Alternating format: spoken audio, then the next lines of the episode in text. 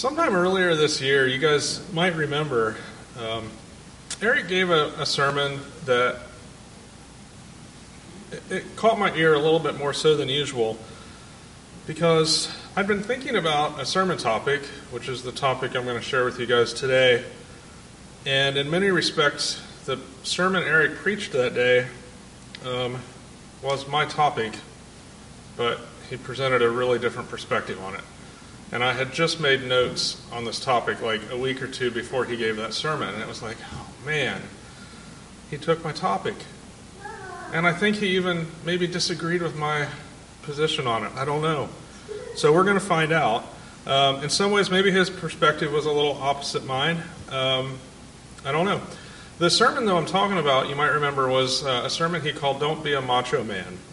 And you can find a recording of it on the church website if you care to look. I think it was sometime in May. Um, I listened to it again as I was preparing to um, share this message with you today, and I think, generally speaking, I think for the most part I agree with his sermon. And um, there might be a few finer points that maybe maybe we could disagree a little bit on.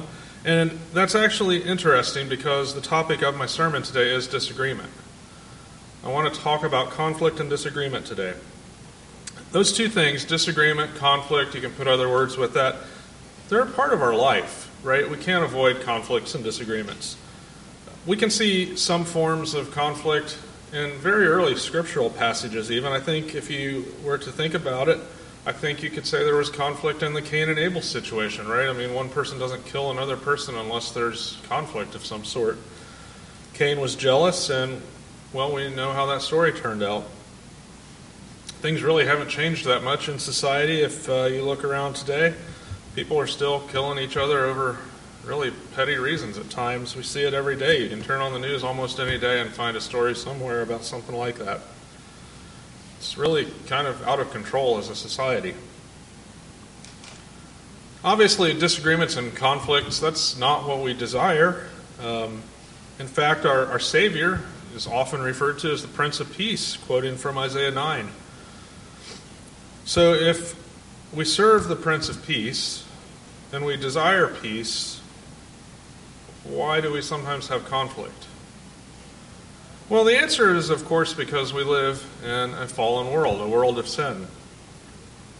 I think peace kind of went out the window when Adam and Eve made their uh, original mistake and uh, created conflict between us and God. While we might desire peace, I want to suggest to you that there's also sometimes virtues to fighting. The point of my sermon today is that I don't know if we fight enough as Christians anymore. I'll say that again because that, you know, that is the key thing I want you to remember. I don't know if we fight enough anymore as Christians. Now, this is where you might find some disharmony between my perspective on this topic and Eric's. I don't think we actually disagree. I think if Eric and I sat down and talked about this, I actually think we'd agree on, on this on this matter. Uh, but our sermons approach the topic from two different angles. Or maybe we do disagree. You guys can you guys can be the judges of that, or, or Eric can let me know later. Um, either way, this is what I got to share with you today.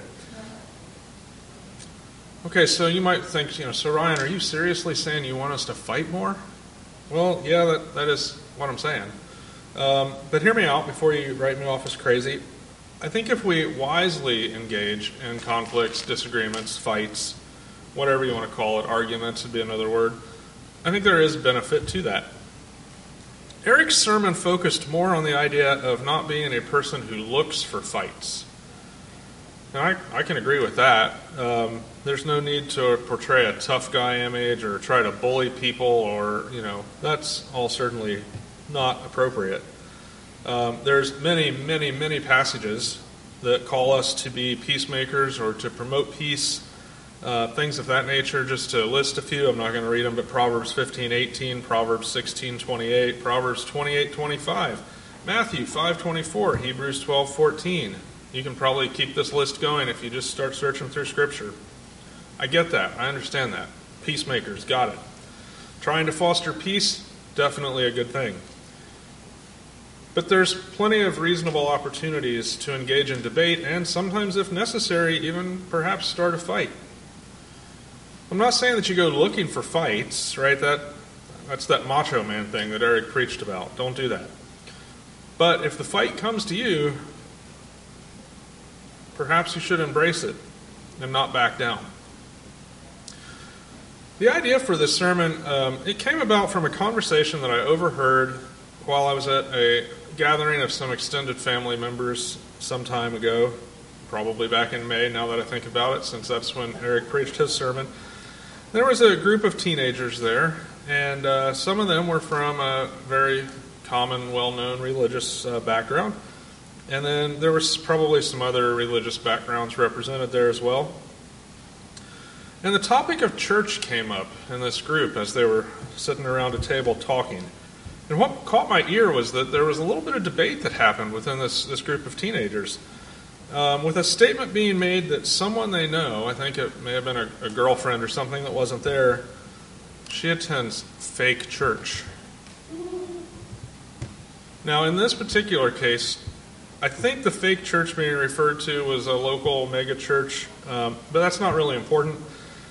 Um, you know, and I'm just an outsider hearing this conversation, and I really, really, really wanted to jump into that conversation and understand how you decide which churches are fake and which ones are real. And then I also might have had a few suggestions for uh, ways to help decide on that, but that would have been extremely awkward and probably inappropriate, and I don't know, might have got me uninvited from future family gatherings. I don't know. Um, and maybe there's another sermon in there that I, I maybe I'll put together someday on fake church. And as I recall that conversation, you know, it was just a group of teens. That conversation quickly moved on, and, and that was the end of it. But it really got me thinking.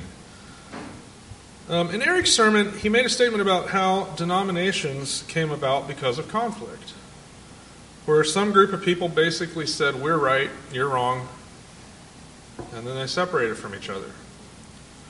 He then went on to mention how um, denominations don't really seem to uh, fight with each other so much anymore, and they seem to be more accepting of each other these days. And he wished that they would uh, recognize that what they need to do is just drop their denominational names and just be Christians. And there's a lot wrapped up in that. So I, I want to think about that for a minute. I do agree that it, it would be great if denominations would not separate themselves from each other. That, that would be great. But even more important than separating themselves in name, what they need to do is they need to stop separating themselves in doctrine. And they need to stop separating themselves by creeds. I know that there was a time when believers fought amongst themselves fiercely over matters of doctrine. I think in large part, you know, we could probably say that you could see that really become really visible with Martin Luther and the Reformation movement. There were certainly some strong disagreements around doctrines in those days. Um, and then after that, of course, you know, you get this whole tree of denominations branching off from each other, splitting off from each other, factions going this way, that way, every which way. And that's certainly not the picture of the church that we see in Scripture. Now, the Restoration movement, on the other hand, attempted to embrace the uh, scriptural picture of the church by reuniting around Scripture and what Scripture teaches. I, I can argue for Eric's point using a number of passages um, the first passage that comes to mind is on, on this topic is the passage that was read earlier by Richard from Ephesians. So I'm going to read that again Ephesians 4, verses 3 through 6. I think it's also in your bulletins. Make every effort to keep the unity of the Spirit through the bond of peace. There is one body and one Spirit, just as you were called to one hope when you were called, one Lord, one faith, one baptism, one God, and Father of all, who is over all and through all and in all. Well, that's about as clear as you can get. How many faiths are there? One. There's not many faiths. And we're to make every effort to keep the unity of the Spirit through the bond of peace. I wholeheartedly agree with that. I mean, how, how could I not? Well, it's directly from Scripture. Here's my problem, though. There's two ways that you can have unity and peace or I should say, peace and the appearance of unity. Way number one is really actually easy. Just don't have any passion for what you believe. Done. And the word passion here is important, and I, I chose that word very intentionally. Dictionary.com defines passion as, quote, any powerful or compelling emotion or feeling as love or hate. If you have true passion for Christ and the faith that he taught, then it's going to be powerful and it's going to be compelling and it's going to motivate strong reactions. So when the denominations decide to embrace each other and agree to disagree, perhaps, and, and get along, let me ask you is, that a display of passion? Or could it maybe be a display of indifference or maybe apathy or, or some word like that? I can't say that I know the answer for sure, but I've got a suspicion. If they truly had passion for what they believed, they'd still be fighting for it. They'd be willing to say to other denominations, we're right and you're wrong. I mean, isn't that doesn't that have to be true? You can tell me I'm wrong, but I don't think I'm wrong about this. They've decided that they would rather join hands and present the appearance of unity instead of standing up for their beliefs. And we can see that in the Church of Christ as well, I think, but it does look a little bit different. But it is there. I, I know from history, and you know, many of you, uh, many of you may even have personal memories of this, but it was a little before my time. Um, but it used to be common, I believe, for people from the Church of Christ to engage in public debates, sometimes with denominational people, sometimes with other members of the church. I think that was quite common at, at one point in time. Why did they do that? Did they do it because they were enjoying a good argument? Is that is that was that their motivation? Did they just like to have a good fight in public? I don't think that was it. I think it was because they had passion for what the Bible says. And they had passion for doing whatever they could do to make sure that people knew the truth. And they wanted people to not be led astray. And I believe I can justify such passion and concern for others with Scripture. But before I do that, I want to share an illustration that I think really drives the idea of passion versus apathy home. Um, there's a song that's currently playing on, on radio stations, and I think it's got a great illustration of this. Maybe some of you have heard it. I'm not going to exactly quote the words because, well, they're not exactly appropriate for me to fully quote here. Um, but the name of the song is We Don't Even Fight Anymore. And uh, it's by Carly Pearce, who happens to be from Taylor Mill, just down the road from here. Um, and the gist of the song is that it's about a couple who they were in love at some point but now they've just become so apathetic towards each other that there's just nothing really left between them. Not really. Um, the chorus approximately says this We don't yell, because what difference would it make? We don't cuss, and we don't care enough to even hate. We could tear, we could tear up the house, we could burn the whole thing down, but boy, what for? Because we don't even fight anymore. So, peace is easy if there's no passion. When the passion's gone, you're not going to have fights. I said a minute ago that I can justify my point with Scripture, so I want to continue in that Ephesians 4 passage. You may want to open there if, if you choose to. I'm going to pick up in verse 11, so Ephesians 4, starting in verse 11. I'm going to read three, or, three verses or so here, maybe five. Ephesians 4:11 So Christ himself gave the apostles, the prophets, the evangelists, the pastors and teachers to equip his people for works of service so that the body of Christ may be built up until we all reach unity in the faith and in the knowledge of the Son of God and become mature attaining to the whole measure of the fullness of Christ. Then we will no longer be infants tossed back and forth by the waves and blown here and there by every wind of teaching and by the cunning and craftiness of people in their deceitful scheming. Instead, speaking the truth in love, we will grow to become in every respect the mature body of Him who is the head, that is Christ. So, as we consider this passage, remember that this is following the passage we read a few moments ago about one body, one spirit, and so on. I want to point out a few things from this passage. First, we once again see unity.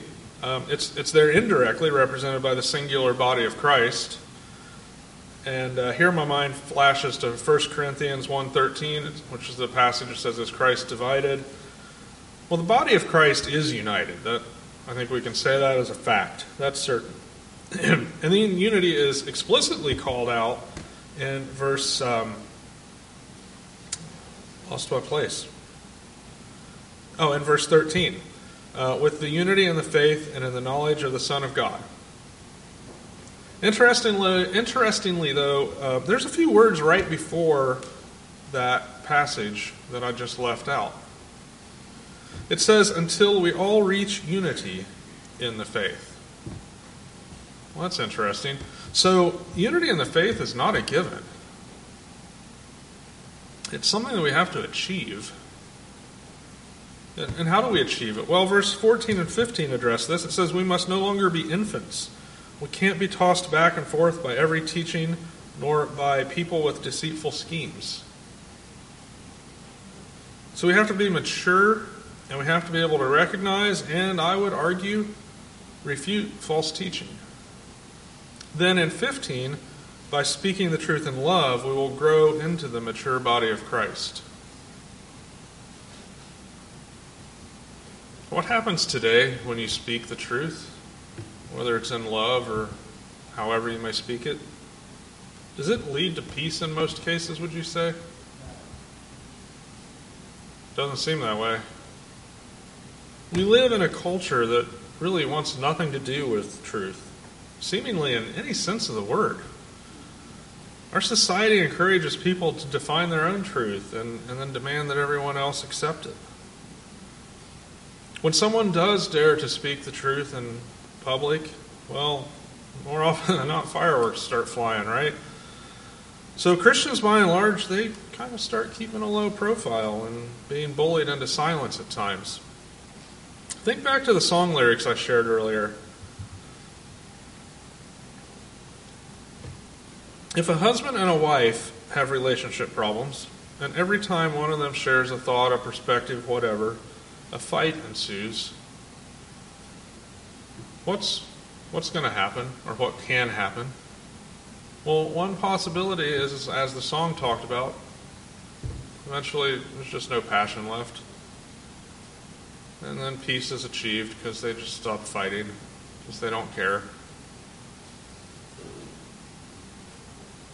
Could that be some of what we see in both the church in, in, both the church and in the denominational world today as maybe some peace through apathy?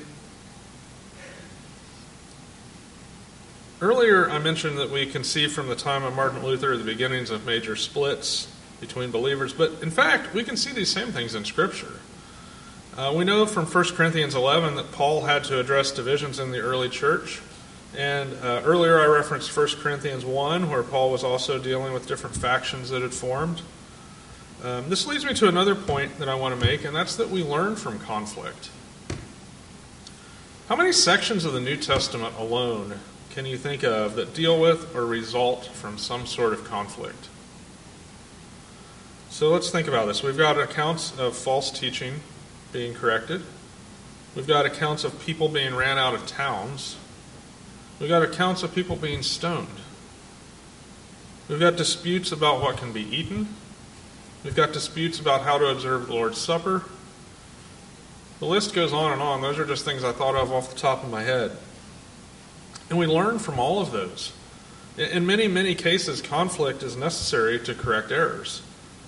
Certainly, there's exceptions, right? We can error can sometimes be corrected without conflict, and that hopefully would would be what happens, but it doesn't always happen. Maybe you can think of some examples from Scripture. One that I thought of was um, Priscilla and Aquila and Apollos. That was error being corrected without meaningful conflict. But oftentimes, when you address error, it's going to require some amount of conflict. And I think that that's the situation that many of our denominational founders found themselves in.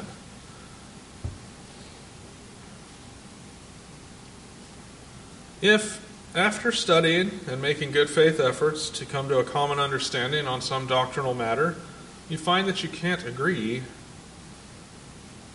well, sometimes the only option is going to be to separate.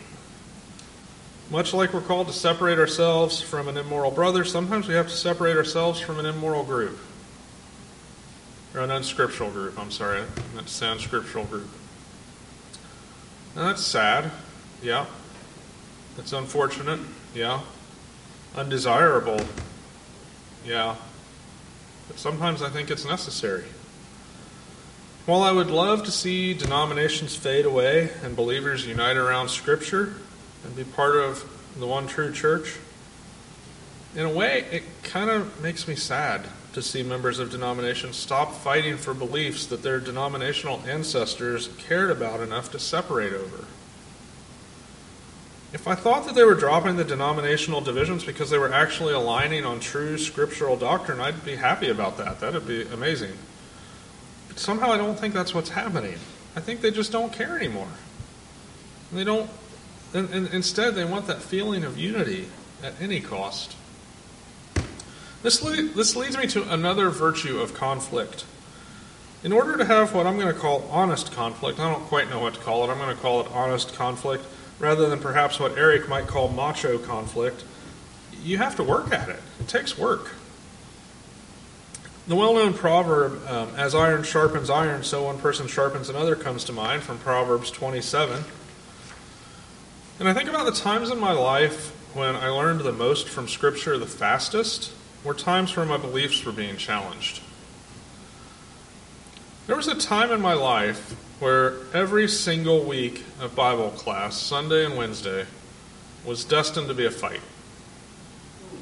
And I was in the minority in that group, having to defend my beliefs on a number of matters. That went on for several years. And during that time, I learned an awful lot because I didn't have a choice. I had to. If I wanted to stay in the fight, I had to really know the Word. The alternative was for me to just give in on what I consider to be some pretty significant doctrinal matters, like one of them was baptism. So, engaging in conflict is a way to force yourself to learn. And we are called to be soldiers, right? Soldiers engage in conflicts. If you think about Ephesians 6, where we read about the armor of God, here Paul um, tells us in verse 12 For our struggle is not against flesh and blood, but against the rulers, against the authorities, against the powers of this dark world, and against the spiritual forces of evil in the heavenly realms. Perhaps you can read that a few different ways, but I read it as we're in a struggle against the powers of this dark world, the world that we're living in today, and against spiritual forces of evil, the spiritual realm. When someone's promoting false teaching, that sure seems like something I ought to fight against. If that's not enough to convince you that we're soldiers at war, consider the well known words of Jesus in Matthew 10. I want to read a section of this chapter starting in verse 28. Now, this passage is addressing the apostles, and I, I understand that. It's not, that, that's who the audience was. But I think portions of this are applicable to us. Matthew 10 28. Do not be afraid of those who kill the body but cannot kill the soul. Rather, be afraid of the one who can destroy both soul and body in hell. Are not two sparrows sold for a penny? Yet not one of them will fall to the ground outside of your Father's care. And even the very hairs of your head are all numbered. So don't be afraid. You are worth more than many sparrows. Whoever acknowledges me before others, I will also acknowledge before my Father in heaven. But whoever disowns me before others, I will disown before my Father in heaven. Verse 34 Do not suppose that I have come to bring peace to the earth. I did not come to bring peace, but a sword. For I have come to turn a man against his father, a daughter against her mother, a daughter in law against her mother in law. A man's enemies will be the members of his own household. Does this sound like the apostles were going out on a mission of creating unity? Sounds like an awful lot of conflict to me. As time went on, did the apostles have an easy life?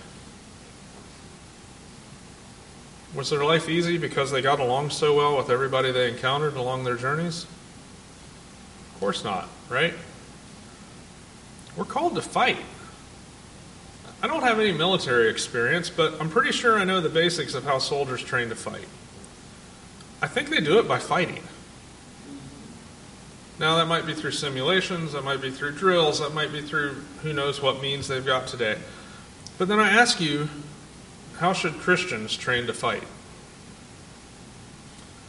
We shouldn't be afraid to have lively conversations and discussions with other professed believers and even brothers and sisters. Right? If we can't, like one of my coworkers uses the phrase, if we can't mix it up um, with fellow Christians, how are we going to be prepared to battle the dark forces of this world? We don't necessarily always have to agree. It's probably not possible.